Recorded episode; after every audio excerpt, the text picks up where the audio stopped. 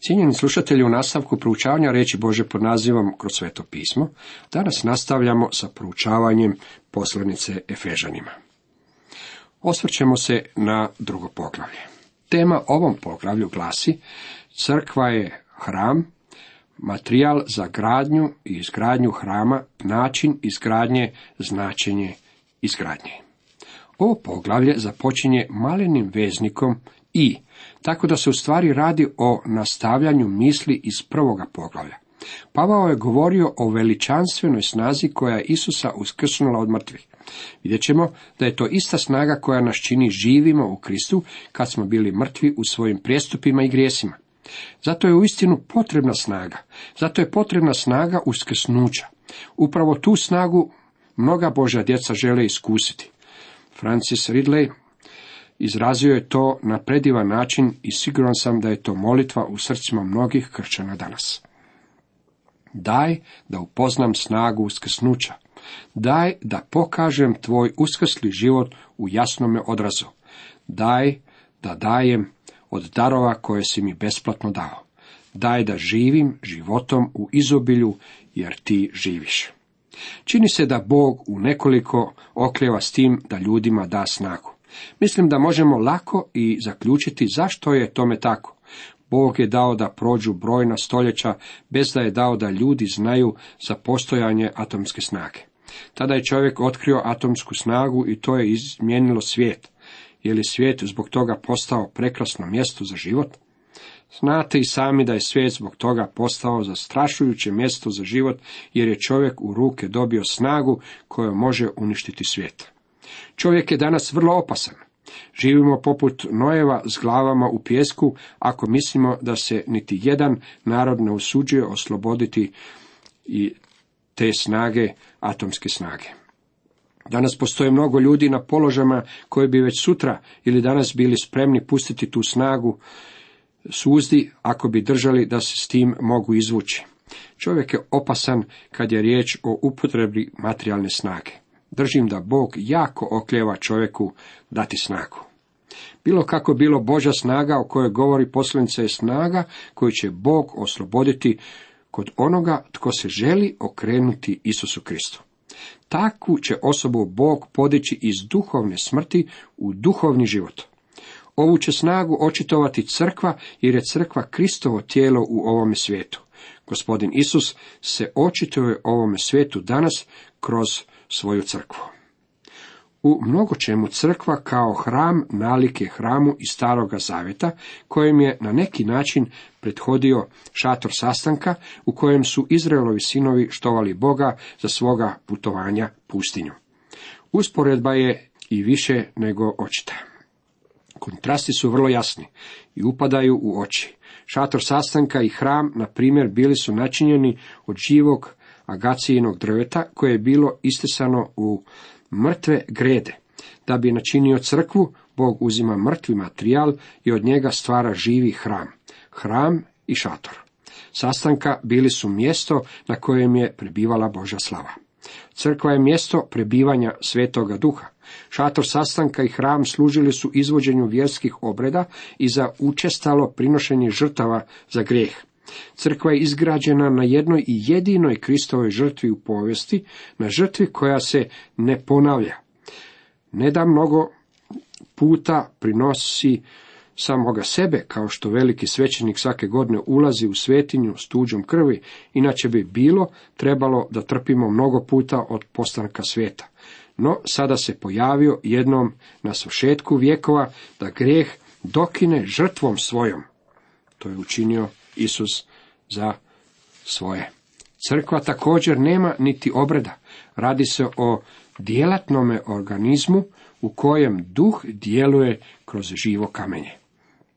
Htio bih ovdje istaći kako Bog crkvi nije dao obrede na način na koji su postojali u hramu.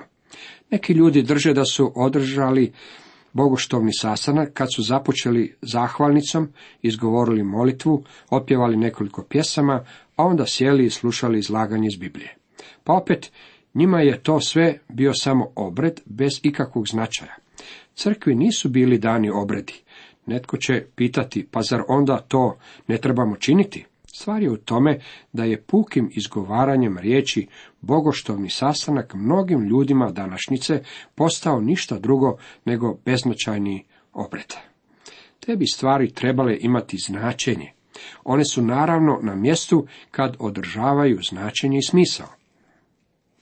Crkva nije samo hram minus obredi, a također nije niti hram načinjen rukama. Zadivljujuća činjenica razdoblja crkve je to što Bog prebiva u svakome vjerniku. Zapazite što je izrečeno u sljedećim stihovima. Bog koji stvori svijet i sve na njemu, on neba i zemlje gospodar, ne prebiva u rukotvorenim hramovima i ne poslužuju ga ljudske ruke, kao da bi što trebao. On koji svima daje život, dah i sve. Ili zar ne znate, tijelo vaše hram je duha svetoga, koji je u vama, koga imate od Boga, te niste svoji, jer kupljeni ste otkupninom, proslavite, dakle, Boga u tijelu svojem. Htio bih ovdje naglasiti kako Izrael nikada nije vjerovao da je Bog bio vezan uz hram. Kad je Salomon posvećivao hram, molio je, ali zar će Bog doista boraviti s ljudima na zemlji? Ta nebesa ni nebesa nad nebesima ne mogu ga obuhvatiti, a kamoli ovaj dom što sam ga sagradio. Svaki upućeni Izraelac dobio je razum i dobro je razumio da Bog ne živi u hramu, malenoj kutici. Liberali žele dati do znanja kako oni tako razumiju stvari. Čuo sam jednog profesora sa Vanderbilt sveučilišta kako je rekao da su Izraelci imali primitivan pogled na Boga. Mislili su da on može živjeti u malenoj kutici. Htio bih ovdje naglasiti kako taj profesor ima primitivan pogled na Bibliju. Da je pozornije pročitao što piše u starome zavetu, znao bi da Izrael u to nije vjerovao. Bog im je rekao da mu je hram mjesto na kojem će se sastajati s njima. Zato su i dolazili u hram prinoseći obredne žrtve.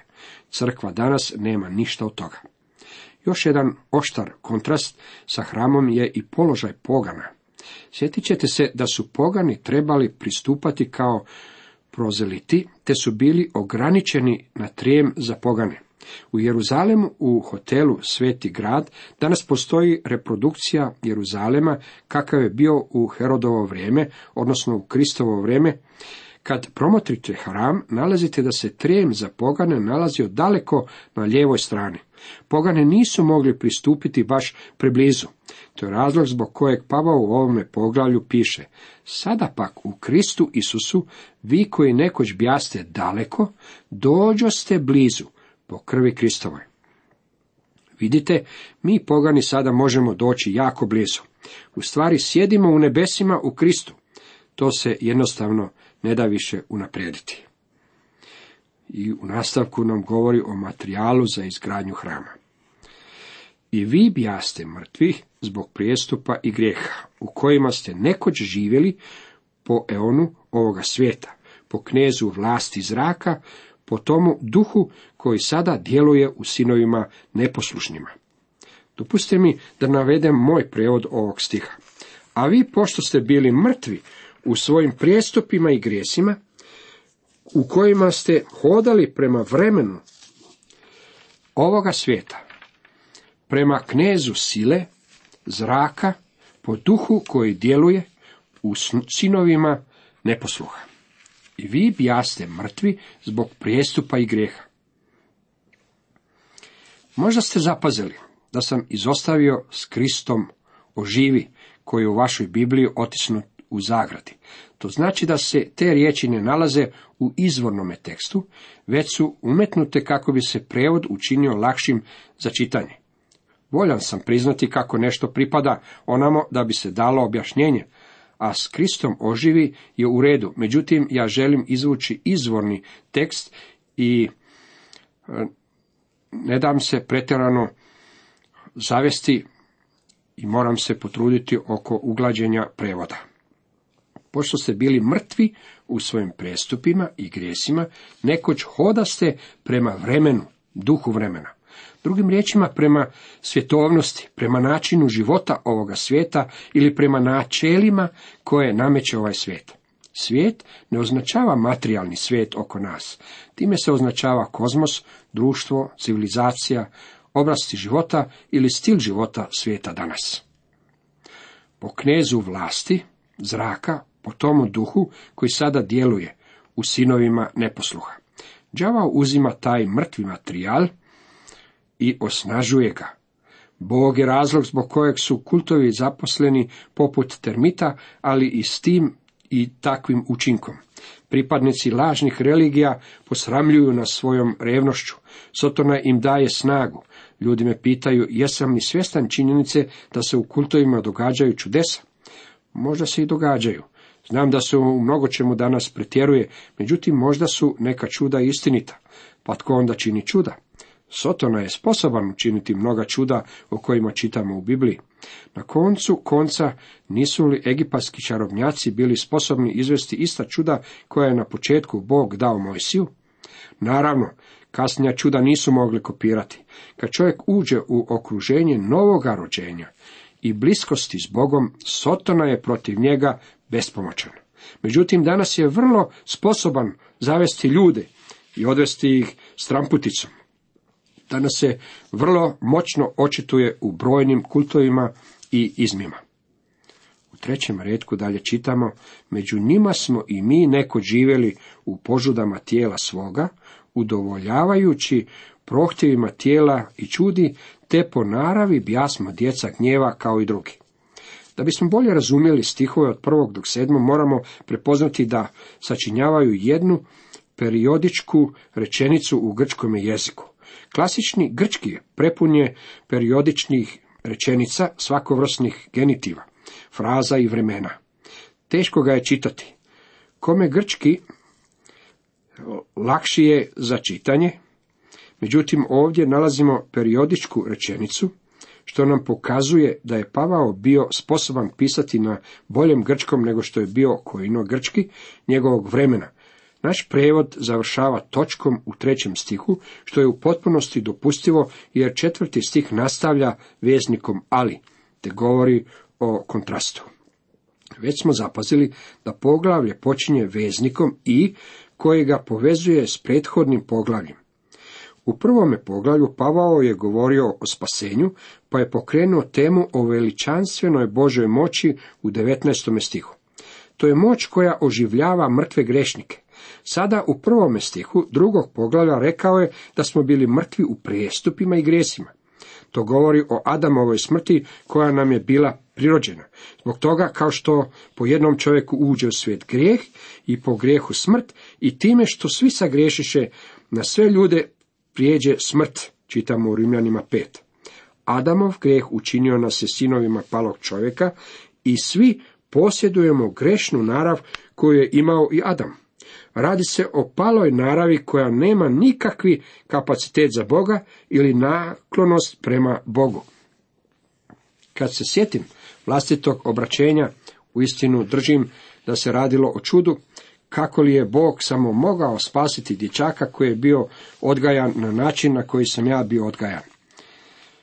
Moj se otac držao visokih moralnih načela i bio je poznat kao pošten čovjek, međutim nije bio kršćanin i bio je neprijateljski nastrojen prema crkvi. Nikada nije niti odškrinuo vrata crkve, ali je mene kao dječaka dao da idem u crkvu na vjeronauk. Kao dječak uvijek sam se bunio protiv toga. Otac mi je umro kad sam imao 14 godina, pa sam se našao izložen utjecajima svijeta kaže dr. McGee. Pobjegao sam daleko od roditeljskog doma kako bi se uklonio od svake vrste autoriteta. Radio sam u tvornici automobila, onda sam zapao u strašan grijeh. Pridružio sam se skupini ljudi, a posebno jednome Mađaru koji je rekao da sam nalik njegovom sinu koji je umro. On me uzeo u svoju zaštitu. Međutim, taj je čovjek bio veliki grešnik i vodio me na mjesta na koja jedan šesnaestogodišnjak ne bi trebao ići. Zaželio sam se doma, pa sam se vratio, a kad razmišljam o tome ovako unatrag, svačam da je Bog učinio da se u meni rodi ta želja. Da se nisam vratio kući, đavao bi tada izborio pobjedu. Bio sam mrtav Bogu i svemu što njemu pripada. Zatim mi je jedan čovjek rekao da mogu steći mir kroz gospodina Isusa. Kako li je to bilo divno? Tvrdim da je to bilo čudo. Nisam uopće tražio Boga. Bježao sam od njega koliko sam god brzo mogao, jer sam bio mrtav u svojim prestupima i grijesima. Onog dana, kad više nije vjerovao Bogu i kad mu je postao neposlušan, Adam je umro u duhovnom smislu. Bježao je od Boga i pokušao se sakriti pred njim. Nije tražio Boga. U takvome se položaju danas nalazi svaki naravni čovjek. Zamisao da čovjek u sebi posjeduje malenu iskricu božanskoga i da po svojoj prirodi traži Boga je u potpunosti lažna. U dan kad je Adam bio neposlušan Bogu, umro je Bogu i svemu što je njegovo. Iako nije tjelesno umro, još narednih 900 godina, nakon što je pojeo zabranjeni plod. Međutim, izgubio je svoj kapacitet za Boga i čežnju prema Bogu. Bio je odvojen od Boga. Na koncu konca smrt je odvojenje. Svaka je smrt odvojenje. Tjelesna smrt je odvojenje duše i duha od tijela. Kad netko umre, ne vidimo odvajanje duha i duše, vidimo samo mrtvo tijelo. Duhovna smrt je duhovno odvajanje od Boga. Nakon što je čovjek sagriješio, mogao je i dalje živjeti u materijalnom svijetu i mogao je živjeti umno, međutim duhovno je bio mrtav, odvojen od Boga. Svoju je mrtvu narav prenio i na sve svoje potomke. Savez svakog čovjeka na ovome svijetu može pobuditi samo djelovanje svetoga duha. Vi i ja to ne možemo učiniti. Samo Boži duh može to postići. Imao sam povlasticu da budem pastor velike crkve. Slijedio sam mnoge velike propovjednike, uključujući i prvog pastora te crkve. Htio sam obaviti dobar posao i želio sam donijeti slavu Bogu. Uvijek kad bih s radija odlazio za propovjedaonicu, molio bih gospodine Bože, prepoznajem da sam bespomoćan i beznadan. Govorit ću groblju. Mnogi koji ondje sjede mrtvi su u prestupima i gresima. O Bože, mogu biti moćan ako Boži duh djeluje. Samo Boži duh može govoriti na način da mrtvi to čuju. Hvala Bogu što je Boži duh djelovao i nastavlja djelovati tako da mrtvaci mogu čuti poruku evanđelja. Gospodin Isus je svojim učenicima rekao da će im poslati branitelja. A kada ođe on, pokazat će svijetu što je greh, što li pravednost, a što osuda. Znate li da vi i ja koji živimo u ovome svijetu u stvari živimo na groblju? Ljudi su mrtvi. Poznati sudac putovao je zemljom držeći predavanje naslovljeno Milijuni dana živih nikada neće umreti. Veliki propovjednik pratio ga je na njegovome putovanju s ovom porukom. Milijuni danas živih već su mrtvi. Bio je mnogo točniji od suca. Milijuni, u stvari milijarde ljudi, mrtvi su u svojim prijestupima i gresima. Starog Irca pitali su da definira groblje. Rekao je, Groblje je mjesto na kojem mrtvi žive. To je dobar opis današnjeg svijeta. Prijestup je ono što je učinio Adam. Iskoračio je izvan granica koje je postavio Bog. Grijeh znači promašiti cilj. Jednostavno ne udovoljavamo Božjem standardu. Tako je naše stanje. Mrtvi smo u prijestupima i grijesima i osnažuje nas Sotona. Takav je naš opis prije nego smo spašeni i svaki nespašeni čovjek živi u ovome svijetu poput duhovnog zombija. Opis naše prošlosti nije baš previše ljubak. Živjeli smo prema duhu vremena. Suobličavali smo se prema društvu i civilizaciji, te prema stilu života ovoga svijeta. Živjeli smo prema knezu sile tame, duhu koji osnažuje sinove neposluha. To je Sotona koji preuzima ljude i voda ih unaokolo. Danas, kad kršćani govore o odvojenju od svijeta, često misle na ono što je tjelesno ili bezbožno. Karakteristični grijesi paloga svijeta su umni i duhovni grijesi, a ti su, držim u Božim očima, u stvari gori od tjelesnih grijeha. Poslušajte što je zapisano u Jakovljevoj poslanici u četvrtom poglavlju. Odakle ratovi? Odakle borbe među vama? Zar ne odavde od pohota što vojuju u udovima vašim? Žudite, a nemate. Ubijate i hlepite, a ne možete postići. Borite se i ratujete. Nemate jer ne ištete, ištete, a ne primate jer rđavo ištete. Da u pohotama svojim potratite. Preljubnici, Ne znate li da je prijateljstvo sa svijetom neprijateljstvo prema Bogu? Tko god dakle hoće da bude prijatelj svijeta, promeće se u neprijatelja Božega. Mnogi ljudi dolaze u crkvu nedjeljom pobožni poput crkvenih miševa i drže da su odvojeni od ovoga svijeta.